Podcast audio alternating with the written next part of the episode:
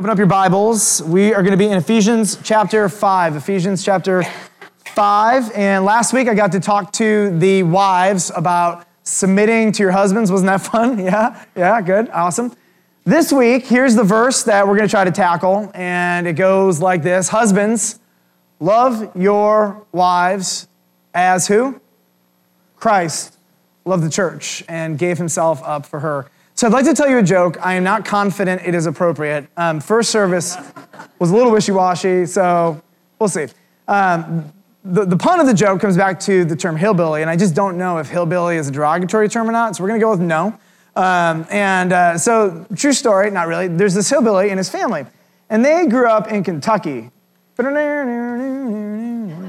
Oh, sorry. I got a, I got a Kentuckian right here. So they grew up in Kentucky in the hills and uh, never been in civilization. All they've ever known is Kentucky. And um, so, so they, they, they come to the big city and they are blown away by the technology. And uh, so then they're, they're in a mall and there's this, there's this box and people keep going into the box and then disappearing. And uh, the box is called a elevator. So the dad is with his kids and he looks in and this ugly lady goes into the box. And 30 seconds goes by, and out comes this beautiful woman. And he says, Kids, go get your mother. Was that appropriate? I don't know. Some of you, you're like, that wasn't appropriate, but it was funny. there is a point to the joke. Okay. Uh, many of you, um, you're married, and your marriages stink, right? And you know it, your kids know it, and your friends know it. And that's just obvious. But in your brain, you're like, if only I had a different wife. If only I had a different husband. Everything could be better. And there's just one huge problem with that thought. You know the problem is? Everywhere you go, there you are. and, there's a principle here that if we're going to talk about headship and leadership and submission and all that kind of stuff, you got to believe it because if you don't believe it, you'll never be able to apply anything that we're talking about. And here's the principle you are the greatest problem in your marriage. You are the greatest problem in your marriage. Who is the greatest problem in your marriage? You're going to say, she is. that is not the right answer. So, um, Paul Tripp has this uh, teaching on marriage, and he basically says that before any functional counseling, before any functional therapy, before anybody can actually come together and have a good marriage, both parties need to believe that they are the greatest problem in their marriage. Otherwise, if one person believes it's the other person's fault, what are they going to do? They're going to wag their finger at them. They're going to point to them. They're going to blame them. And last time I checked, wagging your finger, pointing, and blaming does not bring about reconciliation. Can I get an amen? Amen? All right, good. All right. So last service, the ladies refused to say amen. We're not a culottes and doily kind of church, okay? So you can say amen. So ladies, can I get an amen? It'll be fine. Okay, that's, that's fine. But here's the principle you have to believe that you are the greatest problem in your marriage. And if two people in a marriage come together and they are both firmly convinced that they are the biggest problem, will there be blame? The answer is no. Will there be faster repentance? The answer is yes. Can you control what they do? The answer is no, but you can control what you do. And so when two parties come to counseling in a marriage, and one party is blame, blame, blame, blame, barely will there be reconciliation. But as both parties come in and say, I want to own every single part of this marriage, I want to own my fault. I want to own the ways I haven't loved you well. I want to own the ways that I've pushed you to do things or neglected you in ways that left you vulnerable. I want to own every single thing I can. When both parties do that, finally, real long term reconciliation can actually happen. No pressure, but that's where I want to try to get you to today. And uh, I want to uh, talk about five questions that this text demands of us, and then we're going to get into this. Number one Is my bride happy? I don't mean is she happy with the kids? I don't mean is she happy with her job? I mean, is there a default when kind of the chaos of life around us settles down? Is my bride happy? Is she happy with me? Number two, does my bride expect sacrifice or selfishness? You get home from work, it's been a long day, you're kind of grumpy. Does she expect for you to come in and demand, or does she have a default expectation that you're going to come in and serve her, engage the kids, and encourage her because she's had a hard day? What does she expect? I'm not saying what do you do all the time, I'm saying what does she expect? Number three, do my children respect the way I treat my bride? Some of, some of you have had children, your kids, confront you directly. Is my bride, number four, visibly nourished and cherished? We'll just give you a caveat relationally. Finally, number five, will I repent? Will I repent? Will I apologize? Will I eradicate any willful or things under my control that I can get out of my marriage that are sin? And will I change? Will I repent? So I want to go all the way back with you to the Garden of Eden in Genesis 2 because I want to create a vision. I want to create with you something uh, that is an ideal. I want to show you something beautiful the way that God intended it. So let's go all the way back to Genesis chapter 2. It should be up on the board here. And uh, originally, the Garden of Eden, it's called technically the Garden of Delight. That's what Eden means. And the Garden of Delight was the place where everything was as it was supposed to be. This is before sin has entered into the world, before sin corrupted um, the marriage relationship or our relationship with God. And 218 says this Then the Lord God said, It is not good that the man should be alone. I will make a helper fit for him. Now, the word man, I've told you, is one of my favorite Hebrew words, and it's the word ish. You can't say it like ish. You got to be manly and strong about it because the word means strong. And I like to think of, of this ish is like a big, hairy, strong man, right? With a slightly balding, like whatever. That's how I like to think about it, okay? But Ish means strong, which is a reflection that when God made man, he called him strong because physically there's something unique about the guy um, that in distinction to the women that is going to be strong. And, uh, and then it says, It is not good that he would be alone. I will make a helpful helper fit for him. And so here's what's interesting is despite his outward strength, inwardly, inside, what is he? He's super needy. Before the fall, dudes were needy. Ladies, let me just break down the secret. All the, the all the bravado, all the muscles, all the overcompensation, all the extra deep voices, all the ish, right? It's all a cover up. I'm gonna tell you what it's a cover up for.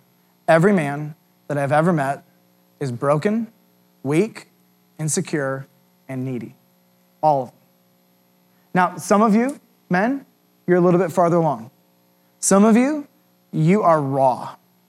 And you don't have the ability to say it you don't have the ability to admit it, and you will say, That's not me, that's not me. But you know what? The woman who lives with you knows that words can break your soul. That unkind people, even when just groups leave you out, your feelings get hurt.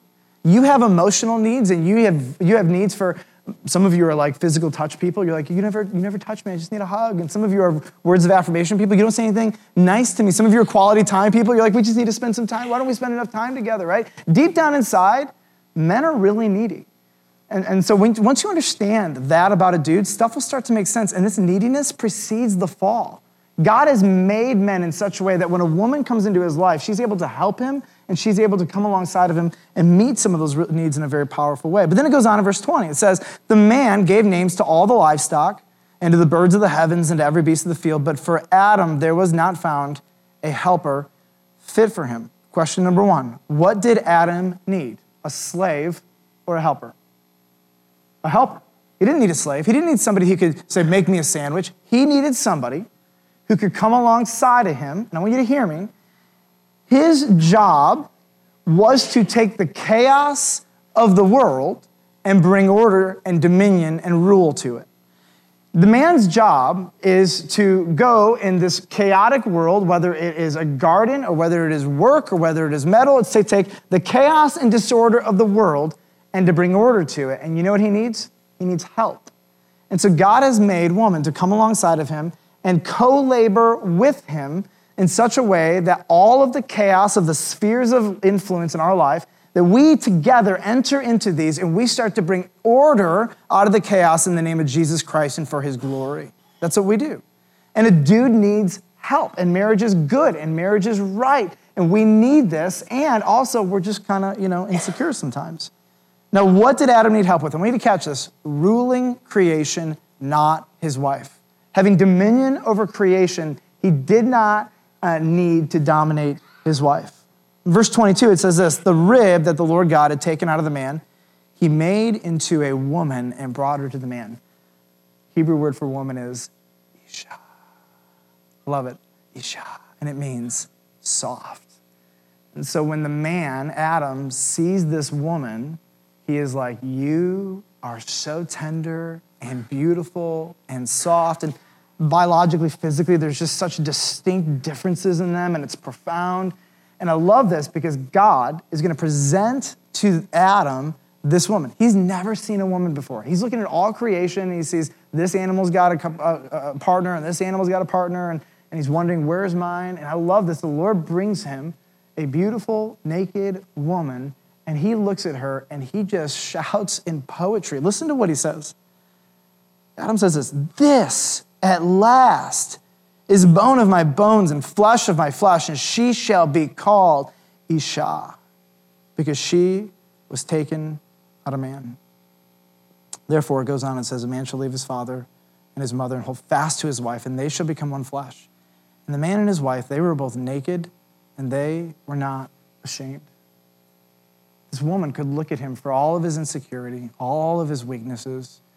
He could look at her, and there was no shame. I mean, many of you, you know, you're like, oh, my thighs are too big, my this is too that, or whatever. I mean, you could fill, the, fill in the blank. And yet, in the marriage context, this is a relationship where there is supposed to be no shame, and you are 100% fully known, junk and all, and you are not ashamed. I just want to talk to you men for a minute. I want to just make this so clear to you. Is you look at the, at the pre fall picture of Adam and Eve, I want you to get the picture of what you're created for. You were created to cherish and to savor your bride, to be fully known and to have zero shame. You were created to be a verbal poet. You're created and you have the capacity to open your mouth and have words of kindness and encouragement come out of your mouth to your bride. You were created to encourage her. I want you to catch this and to rule over the chaos of life with her, not against her. Like that's the way it's supposed to be. You're created to lead spiritually, to be the leader, provider, and protector of your family because God has given you A, a calling, and B, the physical strength to do it.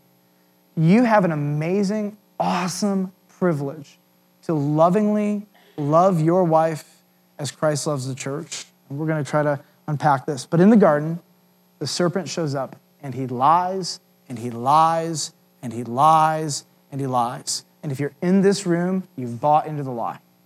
You have believed the lie. I don't know which one, because there's about a million of them about what is a man, what is a woman, what is marriage, what should I do in this circumstance, what do I deserve, what do I do when I don't get what I want. There's a million plausible lies, but dudes, we have believed them hook, line, and sinker, which is why the majority of marriages, probably in the church, are struggling massively, especially outside of the church, because we just buy. Now let's read what happens in Genesis 3.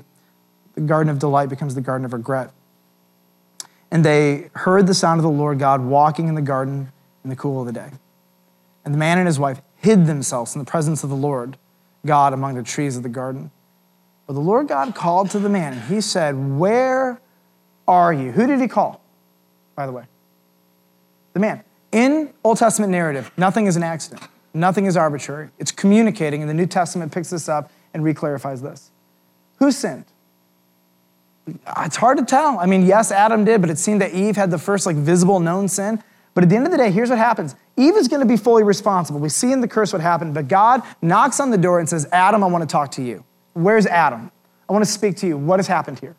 Because there's a primacy of responsibility. It does not mean that she is not responsible. There's a primacy of responsibility that one day, on the day of judgment, every man will give an accounting for his leadership in his marriage and in the home.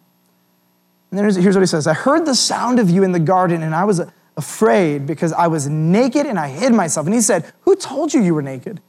Have you eaten of the tree of which I commanded you not to eat? And the man said, um, The woman you gave to be with me, she gave me the fruit of the tree and I ate. Oh my gosh, blame, blame, blame. Genesis 3, the fall shows us the three primary issues that men in marriage are going to have. Number one, passivity. Where was Adam when she sinned? Anybody? Like, I don't know, you know, I don't want to bother her. I mean, uh, she, I mean, I could. No.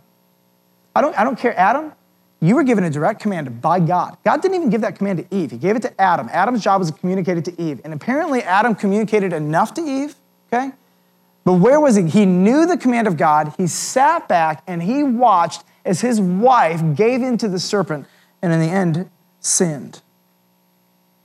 Passivity. Number two, blame the woman. You're in a fight with your wife. And if you wouldn't have, I wouldn't have. If you would have done this, then I would have done this. Have we all said it? Of course, not you. I'm the only one. Liars. Okay, good. Right? Blame. She did. God, if you, if you had just given me a different woman, then I wouldn't have had to do this. It's pathetic. Number three, aggression. Uh, we see in Genesis 3 that part of the curse to the man is that he was going to rule over her.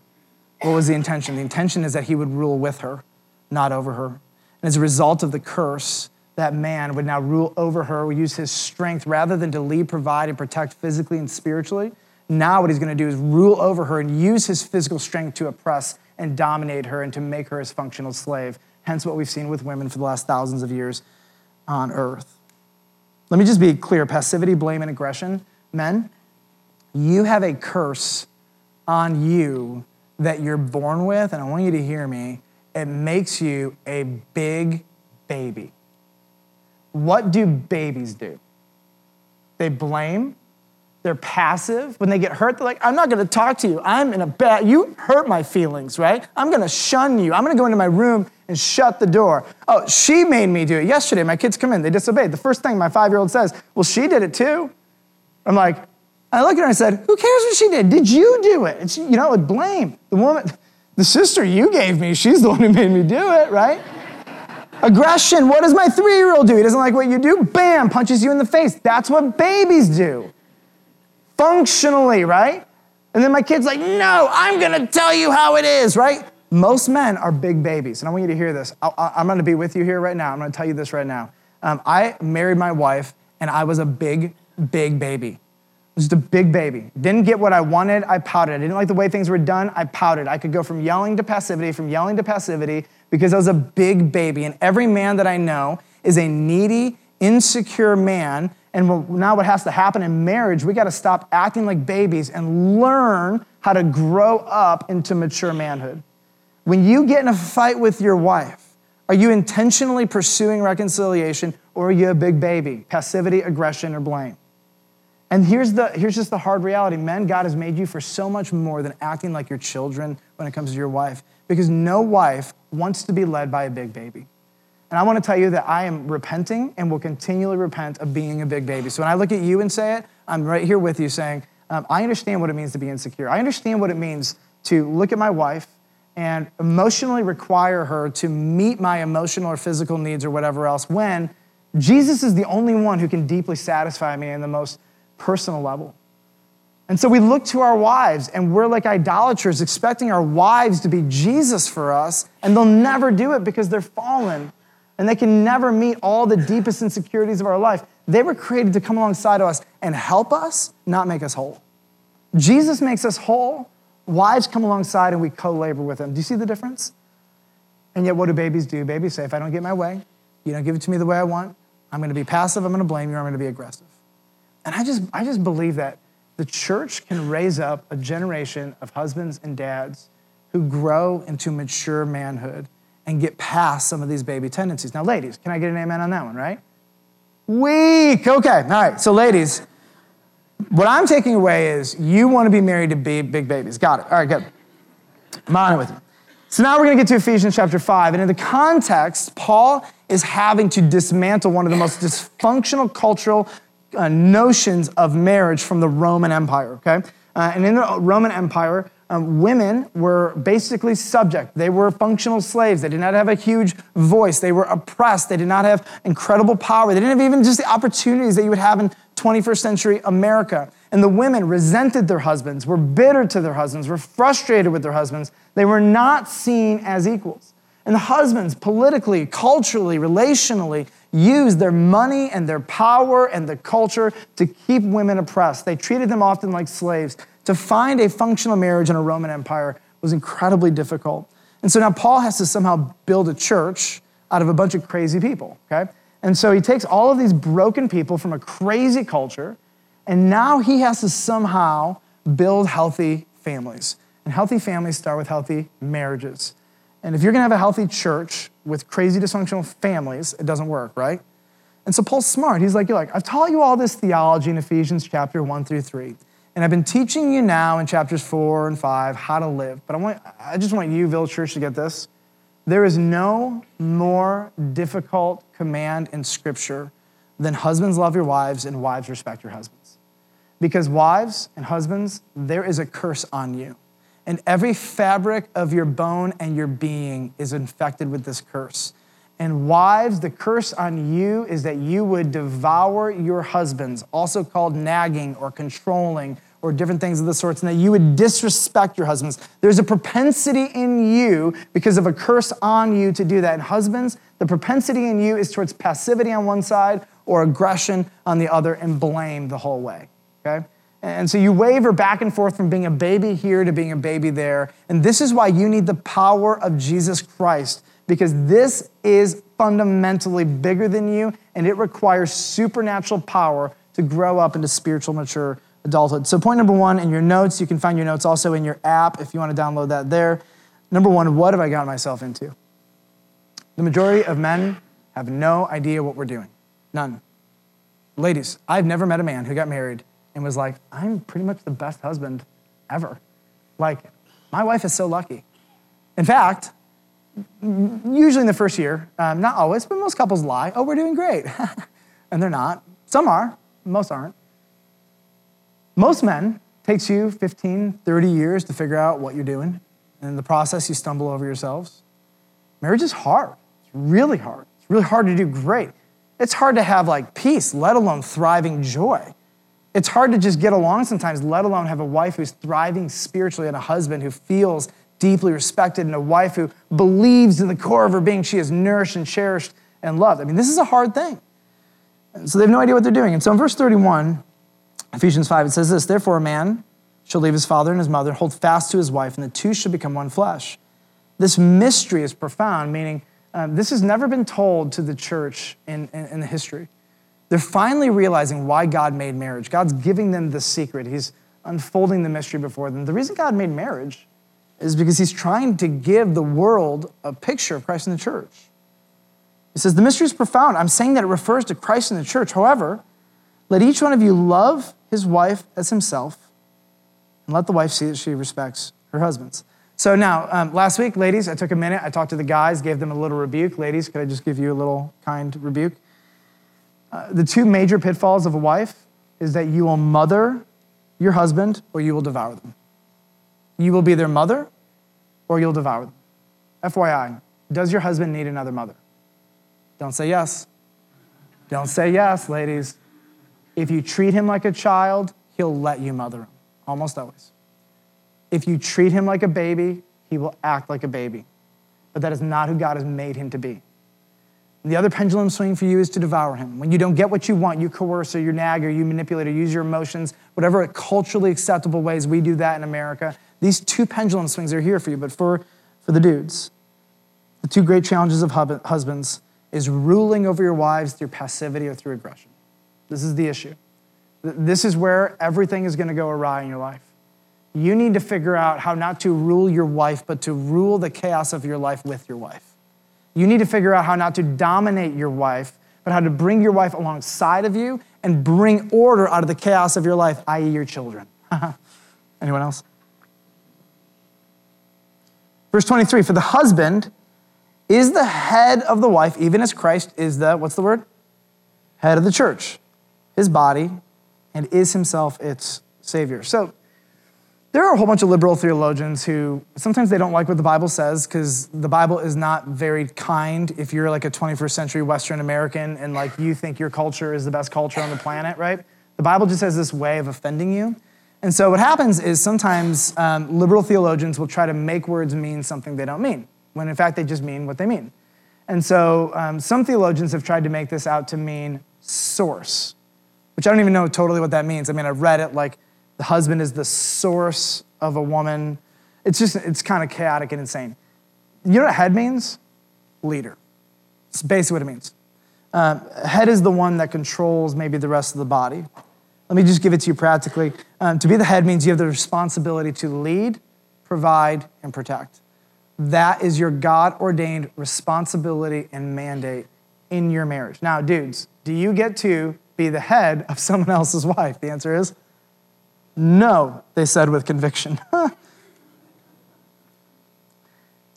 Paul, Paul has an assumption here, and here's the assumption is that it's not easy to love the church. Was Jesus' job easy? You can say no on this one, right? No? Okay. Look at y'all. We're like a jacked up group of people. We're totally messed up on every, in every way. And somehow Jesus has to love us. And so when, when, when Paul says, Husbands, love your wives as Christ loved the church, I'm sorry, ladies, but you're sinners who've fallen short of the glory of God and have tendencies towards devouring or mothering, which is really annoying if you're a dude. But guess what? That's not the only reason it's hard. The reason it's hard is because we're sinners too. So not only is the wife a sinner with a curse on her and certain propensities that make marriage incredibly difficult, but the dude is a sinner with equal propensities in different ways that make him equally difficult, uh, not a great leader.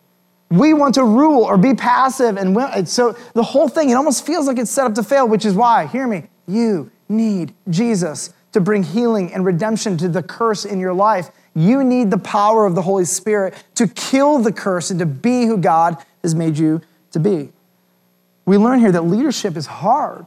I have never, ever met a leader who said, Leadership is easy. That's just grand fun. It's just so easy. People are like so much fun. I've never met a pastor ever who's like, oh, pastoral ministry? Everybody just complies. they all love the music. And whenever there's another preacher in the pulpit, they're like, oh, darn it, we want him back, right? Like, I've never, ever, ever met a leader who says leadership is easy because it's not. And the reason it's not is, yes, partly because you're married to a sinner, but even more importantly, leadership is hard because of you and the curse that is on you. And you need to recognize that when you default towards passivity or aggression, that is the curse, that's not the Holy Spirit or your personality, which we use to justify. We'll go to point number two in the notes. What if my agape love isn't working? You may not know what agape love is. So when he says, Husbands, love your wives, this is the word agape, which is not an emotional kind of love, it is a decision to sacrifice, probably despite the difficulty in front of you. Every time agape love happens, it is a, it is a love of the will, it is a decision that you are making. And so he's not saying, Husbands, have this affection for your wife as Christ has this affection for the church. When Jesus was in the garden, what did he say to God the Father? Please take this from me. Please take this from me. Not my will, yours, I'll do it. And there was a sense in the humanity of Jesus that he asked God to make this thing not happen. It's not easy. And so I'm not going to look at you for one second and say, agape, love your wife, and it's going to be easy. What I'm here to say to you is even when you don't feel it, agape still dies. It still loves. But here's the reality most men give up. So here's what's going to happen you're going to get home today, and you're going to be like, yeah, long message, but um, pretty good. I think I'm going to try this whole thing, okay? And you're going to go, um, like you get home and your wife's gonna be tired, the kids will be doing stuff, or maybe the grandkids, or maybe something needs to be done. Expectations won't be met, and you're gonna exercise an incredible amount of self will today. And she's gonna be grumpy, and you're gonna be like, oh, that's okay, honey. You may go up to her and you know, you may uh, put your hand on her and say a kind word to her, and you're all like, I got this thing down, this is easy, right? And then you're gonna wake up tomorrow and it's all gonna be gone. right? Because you're gonna muster up this incredible will for about 24 to 48 hours, and then she's not gonna change. You told me, Pastor Mike, if I love my wife as Christ loves the church, this woman's gonna submit to me. And she's still belligerent. She still isn't nice to me. Like, what am I gonna do about this, right? I'm done, I'm done. It's what babies do, by the way. I can't walk, I'm gonna give up, right? So many of you, you're like, loving my wife is like a microwave. Boop, boop, boop, boop. 45 seconds later, I put it in, I press the button, and bam, she's a better human, okay? Not how it works. I initially thought, no, it's sort of like an oven. And your wife, her heart is hard and frozen. And so that's because you stink at being a husband. And so what happens is she's got to thaw out. So you maybe put it in the, in the oven for a little bit, it's got to thaw out, and then you're ready for the right kind of heat, okay? And then it takes some time. You got to bake this thing. It's got, it doesn't just happen. You don't just throw it in and you're like, oh, and then you try to put a fork in and eat and it's still hard as rock. That's because you don't get the principle, okay? When you've been a jerk for a long time, it takes a long time to make it better. Can I get an amen, ladies? Yeah, yeah, just about the other people's marriage. I get it, totally. Yeah. Then I was sitting here, and I was preaching that service. I'm like, no, better than an oven, it's like a crock pot, okay? Because it's even slower and it takes forever. So you got this cold hearted wife, and she's not cold hearted because she's just a big jerk. She's cold hearted because she's unloved, okay? You got this unloved wife, and you want to eat lasagna. Well, somehow you got to figure out over the course of a, of a period of time how to dethaw this, which is its own little magic, right? And then you got to figure out how to cook it just right, and then give it enough time, and then you got to figure out how to savor and enjoy it, okay? Um, and so there's this process, and most of us, we're gonna go home and like, it's too hard, it's too hard, it's too long, I'm just gonna continue being a jerk. Well, you can be a jerk, and in 10 years, you can have an even worse marriage or be divorced. Or you can do something different and use this incredible thing called a will and change the way you act and play the long game. Maybe handle your wife like many of you handle your investments. You put a little bit in a time and you hope over time it's gonna pay back. That's probably a better way to think about loving a woman is if you want her heart to be soft and tender and her to be loved, it takes years to invest into that account. If you want it to care for you later, you have to care for it now. Now, the sooner or the younger you are, the easier this is. Because some of you, when you get married, you're not frozen at all. You come to this thing ready to cook. And it can go fast, which is why, if you're newly married, incredible opportunity to avoid what so many adults and so many marriages have had to go through. You can start off right if you can just learn this basic principle husbands, love your wives as Christ loved the church. Now, I would also be remiss to tell you, uh, like, if you just do this, it's all going to be fine. Uh, I can't control, nor can you control your wife. Here's what you are responsible to God for self control, controlling yourself, doing your part controlling your words, controlling your emotions. And some of you are going to go home, and again, you're going to have an incredible amount of self will today. You're going to give up tomorrow. And rather than give up, can I just give you an alternate strategy? Try this I'm sorry. And then when you mess up again, what comes out of your mouth? I'm sorry. And then when you mess up again, because it's going to happen, by the way, right? Ladies, if you think you're married to a man who's going to master loving you like Christ loved the church in anything less than 40 years, you're ridiculous. So you need to be really, really patient with the process. Oh, by the way, um, he also has to put up with you because if you think you're going to overcome the curse of mothering and devouring just like that, he also has to put up with you. So this is a mutual agreeing to dealing with the curse that is on each of us. Just, I think a better idea is why not apologize and apologize and apologize and apologize and apologize and apologize and apologize till death do you part. Because you can try to prove her right by being the man you want to be, but you'll never be the man you want to be. Or you can maybe soften her heart with a genuine apology that has no blame connected to it in any way, shape, or form. You know what the blame word is, right? But, no, I'm really sorry, but most give up. Babies give up. Weak men with weak character give up. You gave your word. Now it's time to keep it, dudes. You told her you were going to love her. And I doubt any of you got up on your wedding day and said, I will love you if you're nice. Will love you if you do this for me. Love you if you do that for me. But if you don't do that for me, we're done. That's not what any of you said. You promised to love her. Mature men love unconditionally, not perfectly, but we are moving towards loving unconditionally. Husbands, verse 25, love your wives, agape your wives, as Christ agape the church and gave himself up for her. This means two things husbands pursue and husbands die.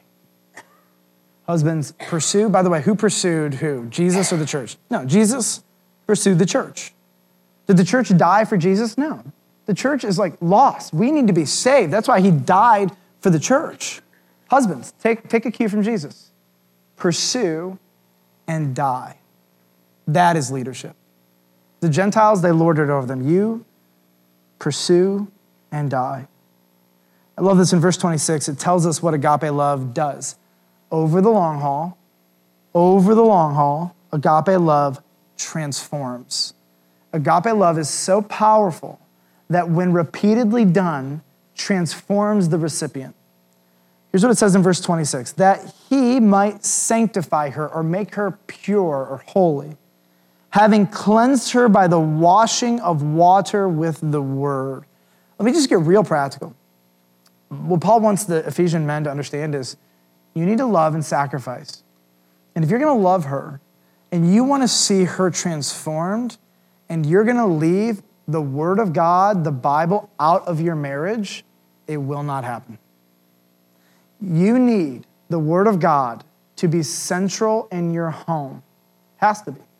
Which means how you posture your relationship with the church, with sermons, how you interact, what you talk about, what you discuss, whether you do home Bible studies or not, I don't care, whether you listen to podcasts together or not and talk about them. The Word of God has a singular power to transform a soul and a home in such a way that nothing else can. And so, if you're gonna lead your wife, you will ensure that the Word of God takes center stage in your home.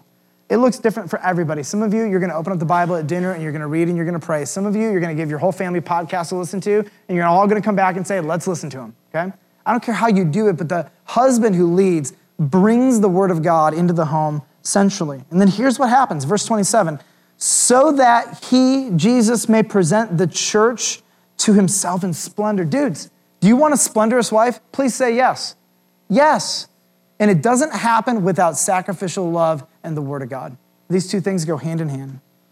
He says this without spot or wrinkle or any such thing, that she might be holy and blameless. This tells me two things loved wives live differently. Loved wives live differently. Also tells me a second thing one day you're going to present your bride to Jesus. And here's my question What are you going to present? You can't control her, but you can control the environment you create around her. You can control the atmosphere of your life, and you can control that. And when you present your wife to Jesus Christ, will she be more holy and pure and righteous and in love with Jesus because of your relationship with her? Or will she be bitter and cynical and angry and frustrated? Will she go to Jesus and say, Why did you give me that man? Or will she go to Jesus and say, He's a broken, insecure dude, but doggone it, that guy loves me? He said he was sorry a whole lot. Which one is she gonna get? I can guarantee you she's not gonna be like, My husband was the perfect husband, because only Jesus is. So, guys, you can rest assured. One of the most interesting verses is in Proverbs 30. It talks about the unloved woman. And uh, 30 21 says this Under three things the earth trembles, under four it cannot bear up. These are like the worst things you can imagine happening in the world, okay? A slave when he becomes a king, a fool when he's filled with food. I'm going to listen to this. An unloved woman when she gets a husband. My desire is to present to some imbecile on my daughter's wedding day a loved young woman. And my desire is to threaten him with all of the power that I have, somehow to come alongside of this guy and help him. if he's got a dad who's already done it for him, praise God even more. I just don't expect it anymore. But what I want is for my little girls one day to grow up knowing they are securely loved and that my love and Brienne's love for them is just an image of Jesus' love. And then they're going to get married to this guy who has no clue what he's doing. And they're going to be equipped to love and respect and to honor that man despite his insecurities and frailties and weaknesses. My desire is that this guy, that we could have enough influence in his life that we could help him learn how to love a woman young so he doesn't have to figure it out when he's in his 50s, 60s, 70s, or 80s. How do I do this? Verse 28 says this In the same way, husbands should love their wives as their own bodies. This is, this is what I like to say. Okay, let's say you don't like Jesus and you don't like any of this. Paul just gets really practical. He's like, let's get rid of all the theology for a moment and let's just talk like man to man for a moment. Do you want to be happy? Answer is yes. Then love your wife. Do you want to be miserable? No. Then keep doing what you're doing. So, rhetorical question, which means you don't answer, okay? Here's the first question. When you woke up today, before you came to church, did you brush your teeth? I would hope the answer is yes. Somebody over here is saying no, but I'll go with a yes, okay? When you woke up this morning, did you eat food sometime before you came here? I mean, the answer is yes. A little grumble in your tummy, and you're like, I'm going to get some food. You're going to satisfy that itch. Fine, good. Did you encourage your bride today? Did you nourish her? And apparently, the urges of a body are as important as encouraging, nourishing, and cherishing your bride. And that if you want to be not grumpy and hangry, right, you have to feed yourself. And yet, if you want to, at the end of every day, have a remotely happy wife, you want to feed that and encourage her. And apparently, for Paul, the level to which you take care of your body, your physical body, is the same level to which you take care of her. And if you've got some weird wart growing, you address it, in theory. You're supposed to. And if you have some sickness and disease, you address it real time because you know it's going to make your life uncomfortable. And he's like, let's just get practical. Happy wife, happy life. You want to be happy? Take care of her, love her, die for her, pursue her. Um, Jesus is an image, but you don't like Jesus? Fine. It's on you. You want to be miserable? Treat her like you're treating her, and you will have in a number of years a very, very sad, sad marriage. He says this He who loves his wife loves himself. It, it's almost selfish, right? So if I want to be happy, then I can love her. Yeah, as weird as that sounds. I love how the commands of Scripture are not, they're not only genius, they're also practical, right? They actually don't make us more miserable, they increase happiness. And then he says, For no one ever hated his own flesh. What does he do? Nourishes it and cherishes it, just as Christ does the church, because we're members of his body. To nourish means to give sustenance so that it might thrive, to give it the required nutrients that it might live. What does a woman's soul need? Love, nourishing, and cherishing. To cherish, what does this mean? To savor and to enjoy. I don't care how liberal and progressive you ladies are. Every woman I've ever known wants to be loved, nourished, and cherished by a humble, servant hearted man. And there's something inside of you, ladies, that is made to come alive and to soften under that kind of love. It's a good thing. I want to close and answer a few questions here. What if I have failed miserably for a long, long time? I would say this agape love works almost always eventually. But in the, in the meantime, you need to find help. A third party, professional counselor, a pastor, something who can come alongside of you and help you navigate if you have done a really, really poor job. But here's the first place where I want you to start I am sorry. I have treated you out of the curse. I have not treated you and lived by the Holy Spirit. And be specific. I think apologies and ownership go so much farther than anything else. Why is it so hard to say, I'm sorry? Ladies, if you can catch this, I think it actually might help you quite a bit understand dudes. For a guy, the first big I'm sorry, it's the hardest one. By, by and large, it is so hard. And we need to catch this. Because to say I'm sorry now is to admit failure for everything in the past. Let's say a guy's been married for 40 years. And he looks at you and says, I have not treated you well. I'm sorry. He is admitting failure for 40 years. And failure is what we fear so badly. We want to be respected, successful, significant. And to look at my bride and say, no, not just for a couple months, for years, I have failed to be a godly man to you. It is one of the most difficult things. And some of you ladies, you're going to get this apology at some time in your life, and you're going to be, for real? It took you this long? Come on. Like, kill that instinct. Kill the mothering in you. In that moment, because it's a sacred moment that requires the Holy Spirit for a man to get to that place, to take that first big apology to change direction in the marriage. What if my wife is a jerk?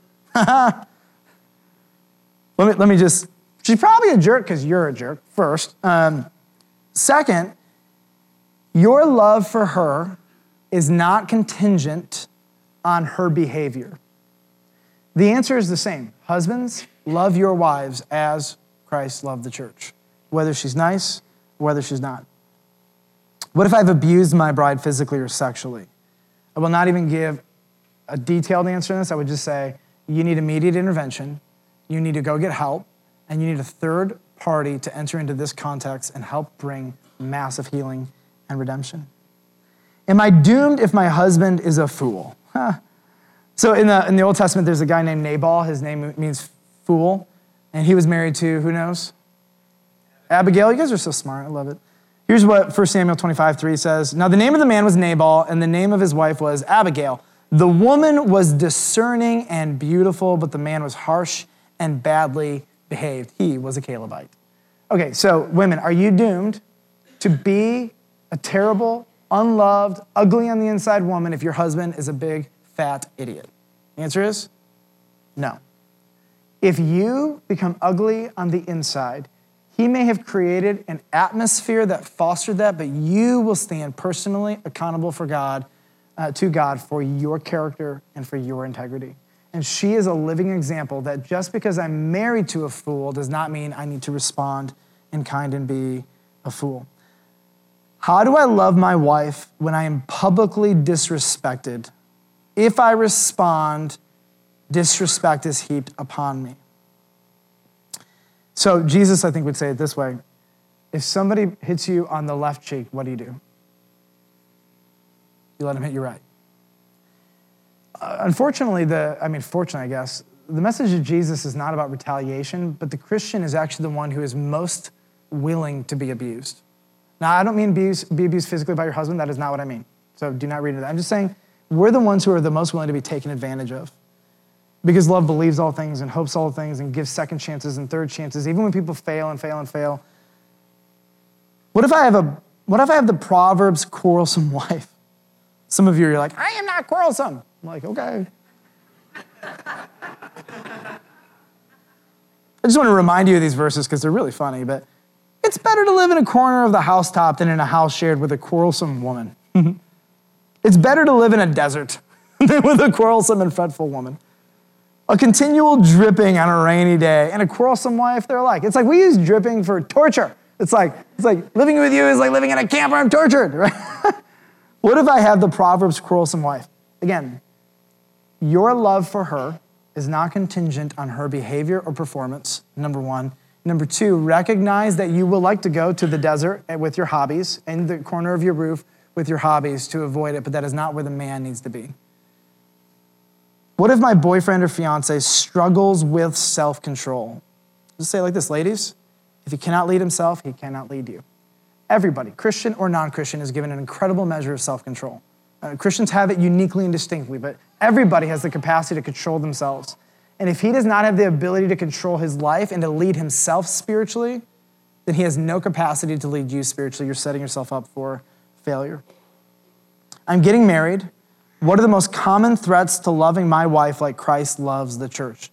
Neglecting your personal relationship with Jesus, porn, hobbies, and forgetting the purpose of marriage. You want to kill your marriage right off the, right off the top here? Neglect Jesus, look at porn, fill your life with stupid hobbies that have no eternal redemption, and then never understand when you stand on that wedding altar why this thing exists. If you think marriage exists for sex and to make you happy, you have utterly missed the point of marriage. You will be a miserable human being, and your wife will hate you. Marriage is about Christ and the church, first and foremost, and it is about you being formed in the image of Jesus and loving her, the bride, as Christ loved the church. That's what it's about. You are literally walking into an institution that was designed and created by God to kill sin in you and to magnify Jesus Christ before it does anything else.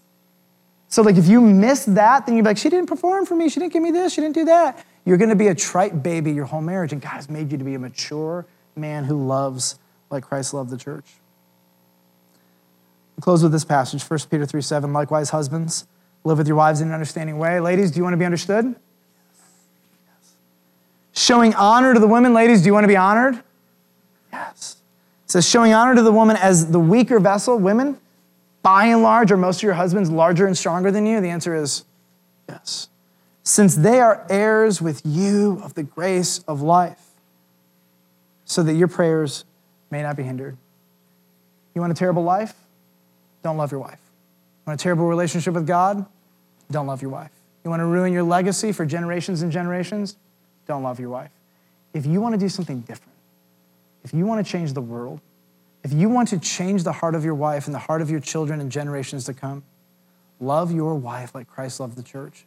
And you will never regret it, as hard as it would be. And when you want to give up, you get on your knees and you say, Strengthen me. And when you screw up, you get on your knees before her and you say, I'm sorry. And I want you to watch over the next five years of your life, the next year of your life, the next month of your life, as the hard heart that some of you have been married to melts underneath the weight of your sacrificial love.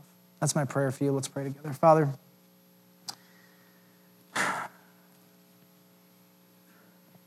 just very well aware right now of so many marriages in this room that are in so many different places, and your word has something to say for every circumstance in this room. That your Holy Spirit has a next step for everyone. So, God, I know that we've talked, touched on a ton of issues here, but Lord, would you, by your Holy Spirit, move individually in each man and each woman in this room? Would you do what only you can do? Would you convict? Would you encourage? Would you heal? Would you redeem? Would you energize? God, I pray that you give husbands and wives in this room supernatural, enduring energy to love and to respect.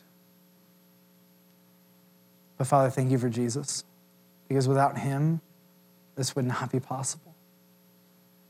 And Lord, I pray you would just even remind us that every time we love our wives, Jesus gets glory. God, I pray you would give us such a deep vision for bringing glory and honor to Jesus that that would translate into wanting to love our wives, even just to a better degree of how you have loved the church. Jesus, thank you for being faithful, for never giving up, for encouraging, for growing us, for forming character in us, transforming us. Now, Lord, may our families, may our spouses, and our children experience the same thing when we obey you. We love you, and we pray this in Jesus' name. Amen. Amen.